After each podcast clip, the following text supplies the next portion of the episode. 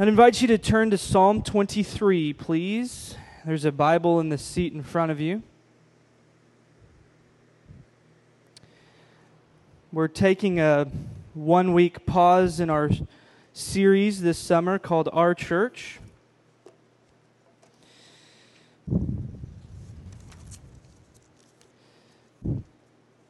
It's not going to be on the screen this evening, and your translation may be a bit different from mine, but here is Psalm 23. The Lord is my shepherd. I lack nothing. He makes me lie down in green pastures. He leads me beside quiet waters. He refreshes my soul. He guides me along the right paths for His name's sake. Even though I walk through the darkest valley, I will fear no evil, for You are with me. Your rod and Your staff, they comfort me. You prepare a table before me in the presence of my enemies. You anoint my head with oil. My cup overflows.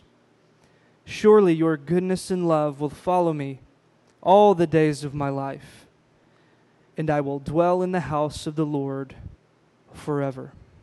This is the word of the Lord, and we are grateful. Would you join me in a word of prayer? Lord, we're grateful to call You shepherd, not just king. We're grateful to call You friend and not just Lord. Please bless us in these moments. May these very well-known words perhaps be fresh and new and able to do work in deep places in our hearts this evening and this week. In Jesus' name, amen. Well, I didn't prepare a sermon tonight. I prayed a sermon. I've shared in the Psalms before that these Psalms in our Bibles give us words to pray and sing when we don't have them ourselves. So I didn't prepare a sermon. What I did was all week I just sat with Psalm 23. And I sat with Psalm 23 because I was thinking of all the varied terrain in our lives, in our life together. What I mean by that is this week, sharply into focus, I was walking from literally one part of this city, this metroplex in East Dallas, to another part, and that's Richardson. So I was thinking of geographical terrain, right? I was moving all week and all the stress and mess that entails. I was thinking about just the change of scenery and moving up closer here, 4 miles from this place, and much closer to you all. Can I get an amen, Wiley people? I was thinking about the terrain of our life. I was thinking about my life. I was thinking about saying goodbye to the house that we had welcomed 2 baby girls home into. I was also thinking about the terrain in our lives when we age to a point where we need to say goodbye to people we love. And this week I also said goodbye to my grandmother. We went and had the gift to say goodbye to her. It came suddenly, but it was not so sudden to where the family that was in town from different states, different cities for a birthday were able to go and say goodbye to her when she was in ICU in the hospital. I was thinking about the terrain of life where you go along and you're celebrating one moment and then you're saying goodbye in the next. And Amy and I had the gift with Psalm 23 rattling in my head and my heart for some time now. We got to go and see my grandmother early this week, and we got to talk to her, and she got to talk to us. And I got to hold her frail hands, and I got to look at her with tears in our eyes, and I could see behind the fear and anxiety a rest and a comfort of a shepherd who has walked with her every moment of her life, whether she was aware of it or not.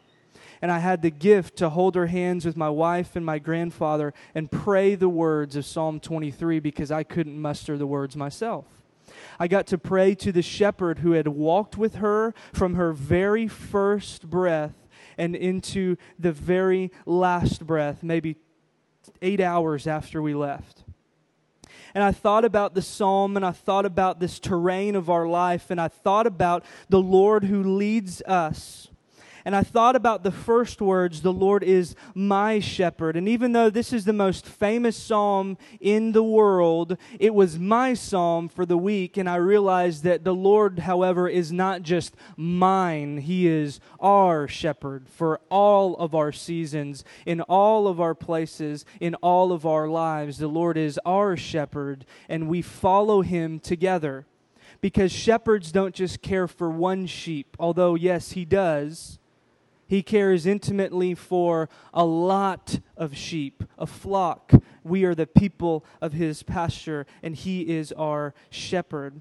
And I thought about our life. I thought about this terrain that I've been talking about. And I see in this psalm that we just read that this shepherd who is with us, not just the me, leads us through varied terrain also. You see it if you look there in the beginning of that psalm. You see that he makes us lie down in green pastures. You see quiet waters, and you see right and safe paths. You see this first movement where the shepherd will lead us to the good places, the green acres where it is the place to be.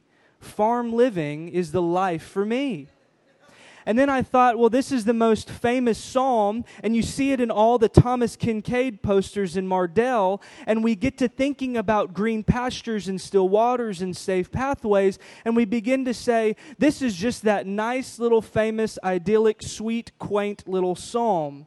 But he doesn't just lead us to green pastures, does he? No. We see that he makes us lie down because there's another movement, that he leads us to this terrain of dark, desperate, and dangerous valleys. Why would our shepherd lead us there? Well, see, tonight that he leads us, but he never leaves us. Let me say that again. Wherever our shepherd leads us, he will not leave us, okay? When we go to the terrain of the dark valleys, the dangerous places, as we follow our shepherd together, we begin to see that it's not just the painting at Mardell that's sweet and idyllic. We see that the shepherd who is with us in the green pastures even moves us to and through the dark valleys, and we see that this psalm gives us words to say, even though I walk through the valley of the shadow, I will fear no evil. Our shepherd leads us, and he won't leave us. And finally, in this psalm, the third movement we'll see tonight, he moves us through the valley and even gives us places of hospitality and extravagant banquets in the midst of enemies and danger until he finally, look at the last bit, he leads us home.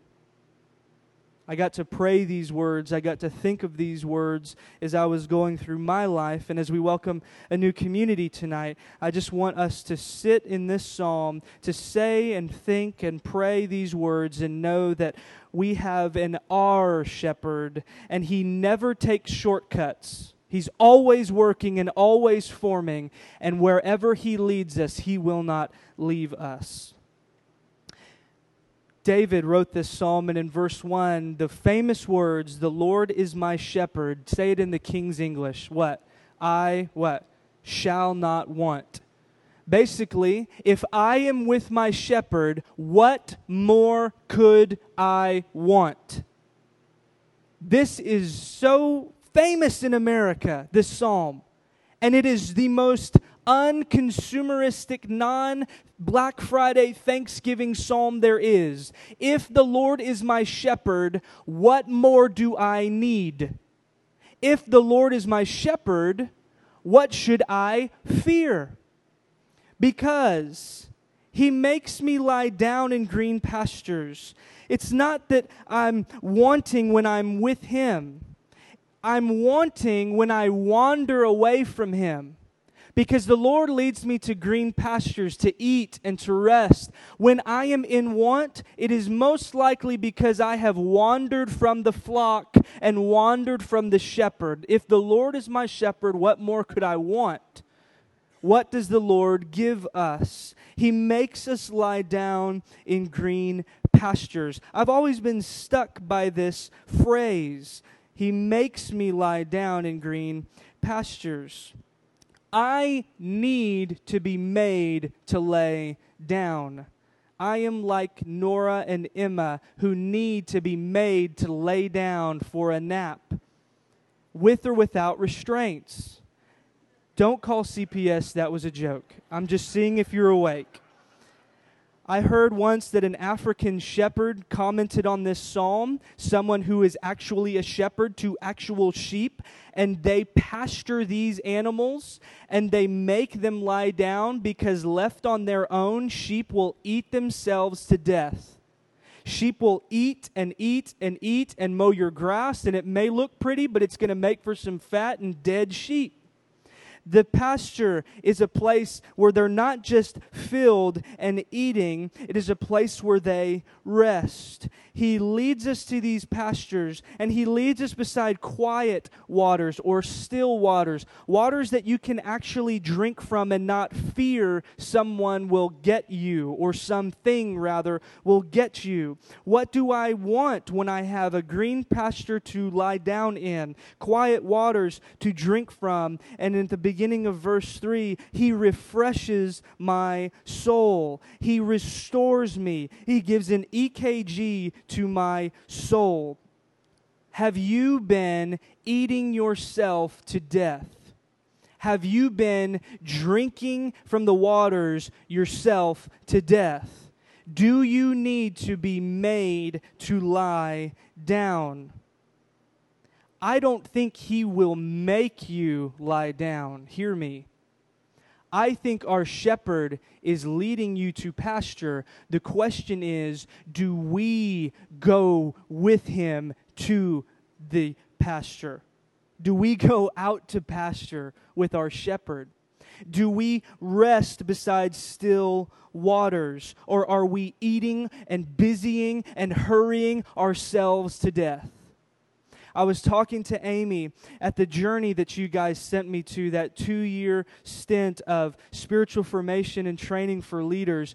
Built into that weekend is what's called the EPC. How many of you have heard of the EPC? It's an extended personal communion. It's not a medical equipment jargon, okay? It's an EPC, and that's a fancy word for go out to pasture and lie down with your shepherd beside still waters. Let Him refresh your soul, and do it for about 6 hours with no one bugging you, and turn your phone off.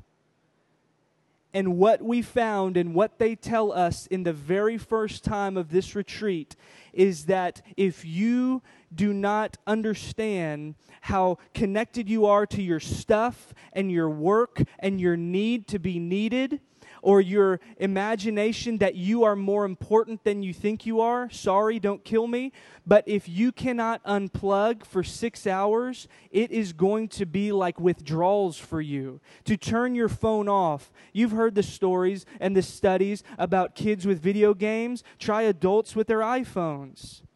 It's like we're going through withdrawals. Studies out of Yale have called it hurry sickness.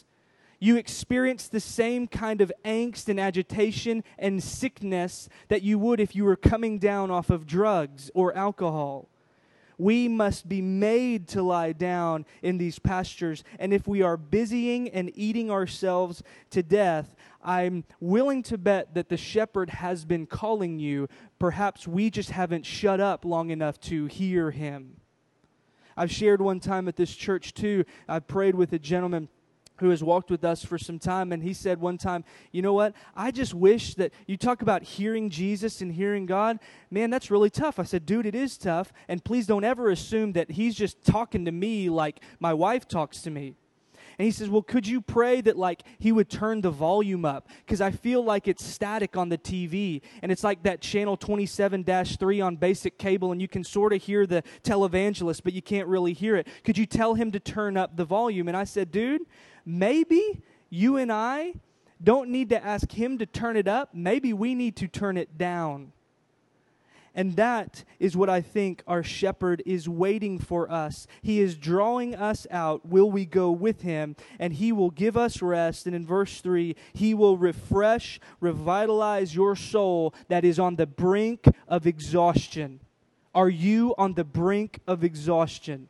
moving and a funeral this week and a wedding this weekend, I am on the brink of exhaustion. And when I say I didn't prepare a sermon, I prayed a sermon, because the mantra in my head, when it's not screaming at my wife and kids, just kidding, not really, has been, the Lord is my shepherd, I shall not want.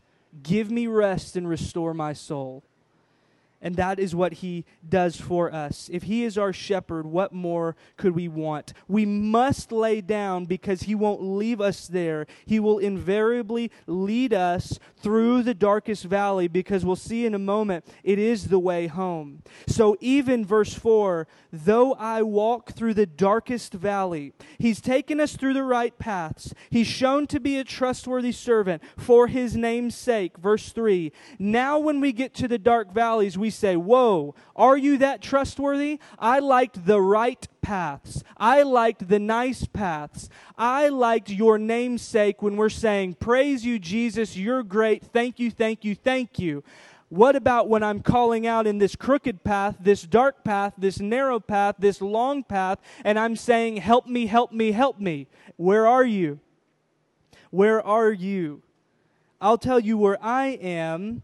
I am in a place with my sheep that is a valley that has enemies and threats around it. It's dark, I can't see. It's narrow, there's danger. It's not just death that's in view here. It is all the things that want to destroy you and knock you down.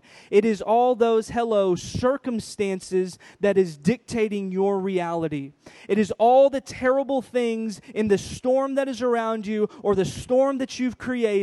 And it is all the things that want to take your life, and it is all the things, watch, that want us to doubt our shepherd. Because in the darkest valley, it's harder to see our shepherd, much less hear our shepherd. And in those moments when the green pastures are a distant memory, would you, like David in the psalm, remember that He never leaves us where He leads us? And would you, even through the dark and the haze, if all you can muster are these words of the psalm or other words of the psalms that say, God, where are you? Do you live in Death Valley? Because I don't see you. Would you make this pastor so happy to talk to the other people that Kathy shared you are running with? Would you talk to me? Would you talk to those who may be at the end of the valley and are beginning to see things a little more clearly? Do not get stuck in the valley of the shadow. Do grieve. Do experience the chaos and mess of this world, because it will let you cry out more to the shepherd and trust the shepherd, because in the dark valley, it's the first time you might realize, I don't have it figured out. I've seen too many times in hospital rooms and deathbeds when people are losing control and their loved one is dying and there's nothing they can do. All of a sudden what happens is people start to grasp for any control they have. Have you experienced the death of a loved one? Have you been in those moments when all control seems lost? That is right when we want to become the shepherd, not cling to the shepherd. We must remember that He is with us even in the valley, and remember that we're following our shepherd, not just my shepherd. If you're not hearing from the shepherd, perhaps we need to hear from the flock through whom the shepherd speaks.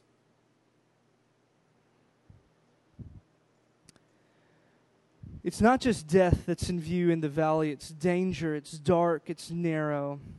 And then he says this insane thing, I will fear no evil. This is a man who looked evil in the face and said, I will choose not to let you dictate my reality. My shepherd will dictate my reality. Thank you very much. I will fear no evil. Why? For you are with me. You are with me. Your rod and your staff, they comfort me, they protect me, but really I will fear no evil, because it's you who are with me. What are you afraid of?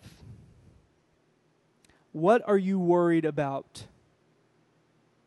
What has got your blood pressure so high and so anxious at this moment that you can hardly cope? What are you afraid of? You have it right there. Now, are you holding it in your mind alone? Because perfect love and the God who is love casts out fear. It may not magically wrap it up and fix it and send it on its way tonight, but that love says, even in the face of evil, I choose to trust, not fear. It looks bleak now. It looks like an impossible situation now. This person may not make it out, but I am not alone, and I can trust the shepherd. It's easier said than done, but that is those places where I invite you, even in the darkness, to imagine the shepherd king next to you and hearing the words with all the imagination or faith you can muster. Scrape the bottom of the barrel and hear your shepherd king say, I am with you. Hear him on the mountain to his disciples, who we talked about a few weeks ago, doubted. Some worshipped and some said, could it really be him? And he said to all of them gathered in Matthew 28, I am with you always, always to the end of the age. You may not be here to the end of the age, but I will be. And I will be with even more disciples throughout the centuries and into centuries ad nauseum, until I am in all, through all, and you have made it not just through the valley of the shadow, you have made it home to me. You're restored. You are cared for. I am with you. I will be with you. I will never not be with you. Because where he leads us, he will not leave us. Why is he not afraid? It's not just that he's with me. He's comforted, protected, provided for. Even on the road back home out of the valley, verse 5, you, shepherd, prepare a table before me in the presence of my enemies. He also anoints my head with oil, which is healing. You come out scathed from the valley. He's anointing you with oil. And it's so extravagant, his love, your cup overflows. He's doing this as a banquet, an extravagant banquet, even with the chaos and danger and threat around him. In Russia, Kara Vaughn shared her story of violence. But it's not just a story of violence, it's a story of forgiveness. For those of you who don't know, Kara's brother was murdered violently outside of his home in Wiley, maybe 6 years ago. He was murdered in the wee hours by a group of young men who made some very bad choices that will haunt them for a long time. One of them used a weapon, and it was a very difficult, painful, dark valley situation. And Kara in this church with this flock was able, through the power and grace of God, to forgive these young men, to testify to how she has forgiven these young men. And she even spoke on their behalf and pleaded that they would be tried not as adults, that they would be tried as minors, and that they would get off with the lightest sentence possible. That doesn't make sense, but grace doesn't make sense. And Kara was able to share this story a few months back in Russia when she and her husband Robert and I got to go and be with Ryazan Evangelical Church, who we partner with.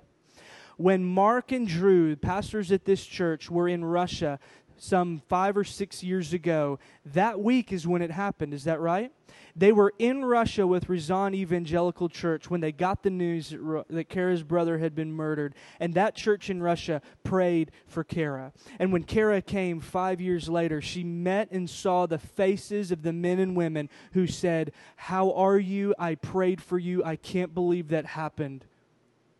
and Kara gets to stand and speak her story of how God had wrought this forgiveness and growth and healing, and she shared a story about how one of the young men were released and got probation.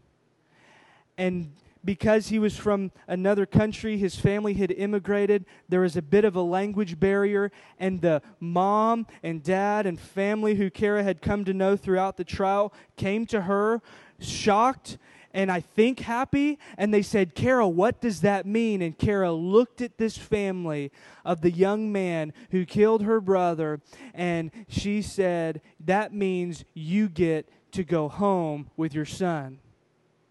And within 30 minutes of a verdict, they got to go and sit down at a meal together.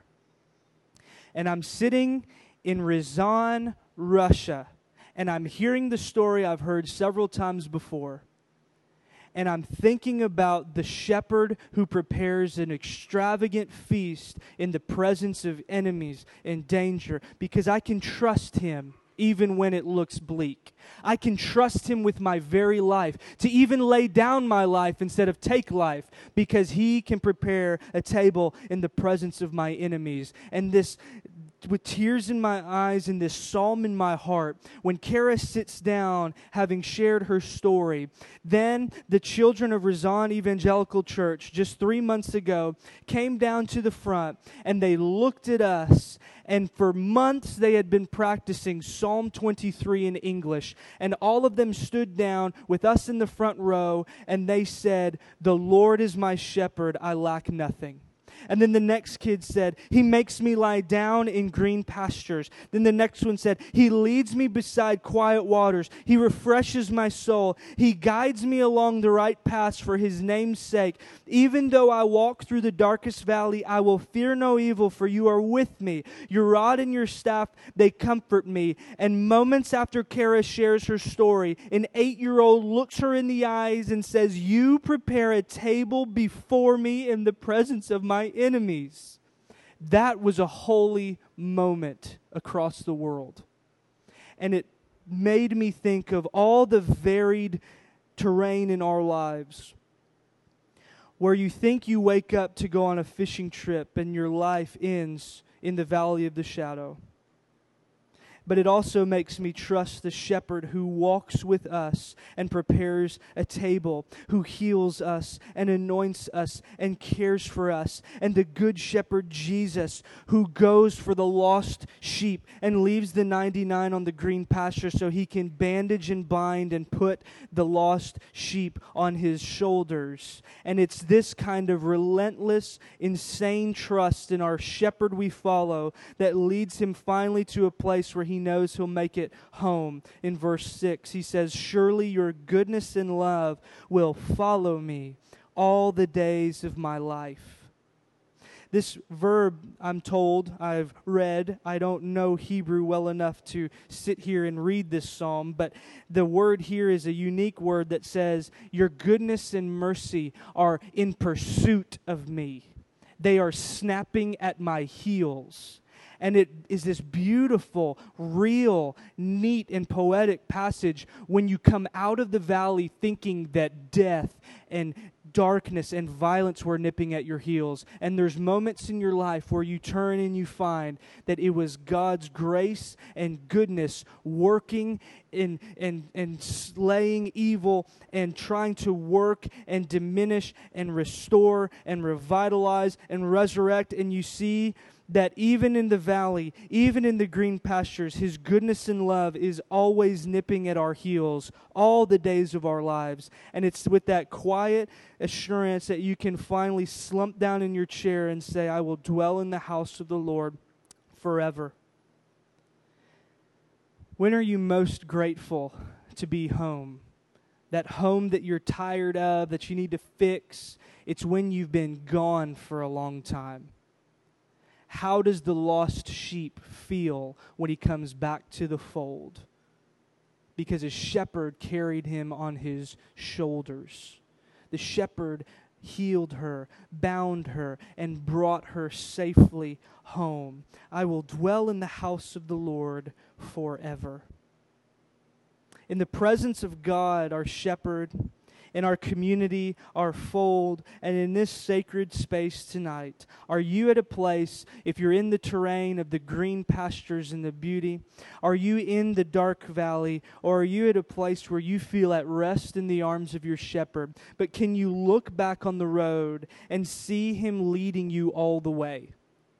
Can you train yourself as you lay your head on your pillow tonight to think about the steps that you've walked and know that you've not walked them alone?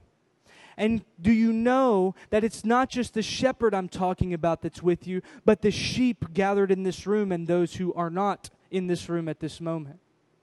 Do you know that there is reviving in the places he wants to make you lay down? Do you know that there's protection even in the darkness? And do you know that when all's said and done, you can rest fully and totally in his arms? If you don't have the words, I hope that Psalm 23 would be those words for you like they've been for me. So I'd like to close in prayer and ask you in these moments to spend some time perhaps quieting yourself as John sings a new song that God gave him, he wrote.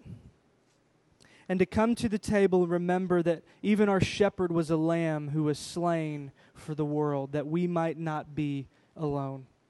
Let us pray.